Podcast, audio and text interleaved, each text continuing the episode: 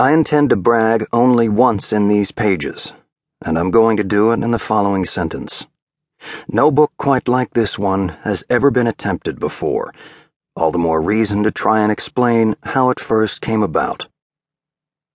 Last November, on what used to be called Armistice Day, I saw a photo in our newspaper of the folk singer Pete Seeger, an elderly Pete Seeger with an infantryman's cap on, not singing or taking part in a demonstration, but gathering with other World War II vets for his town's annual parade.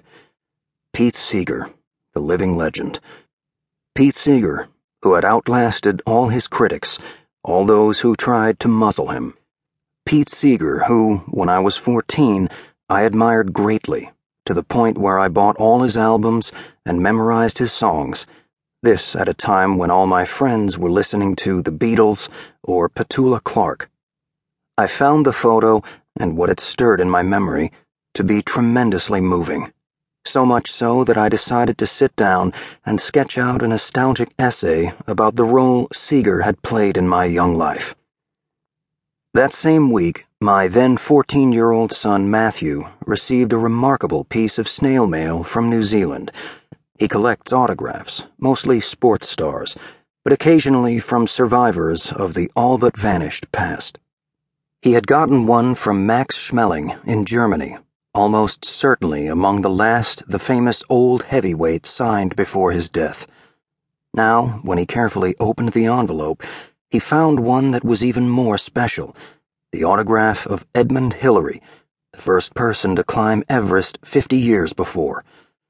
Touching a piece of paper he had touched, seeing his bold, confident signature, Ed Hillary, thinking how generous it was of him to reply to a boy's query half a world away, all this excited me even more than it did Matthew, and it got me explaining to him how, when I was his age, Sir Edmund Hillary had been one of my greatest heroes. Two nudges now, two little proddings.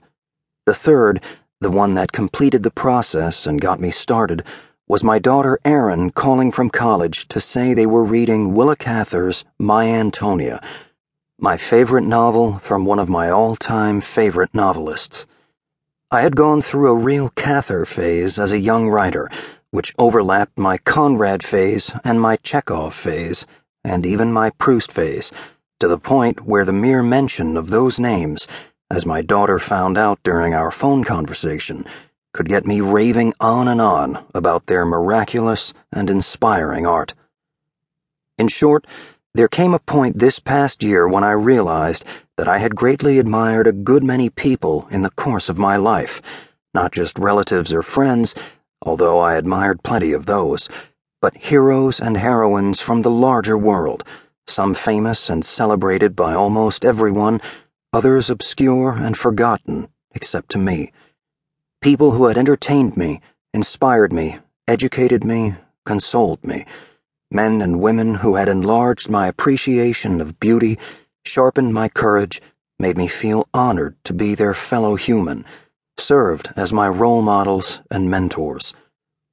Further, as a writer, I'm always looking for a challenge, some new and difficult way to frame experience, and so out of these converging threads, a question started gnawing away at my habitual inertia and reluctance to the point where I began thinking about it constantly.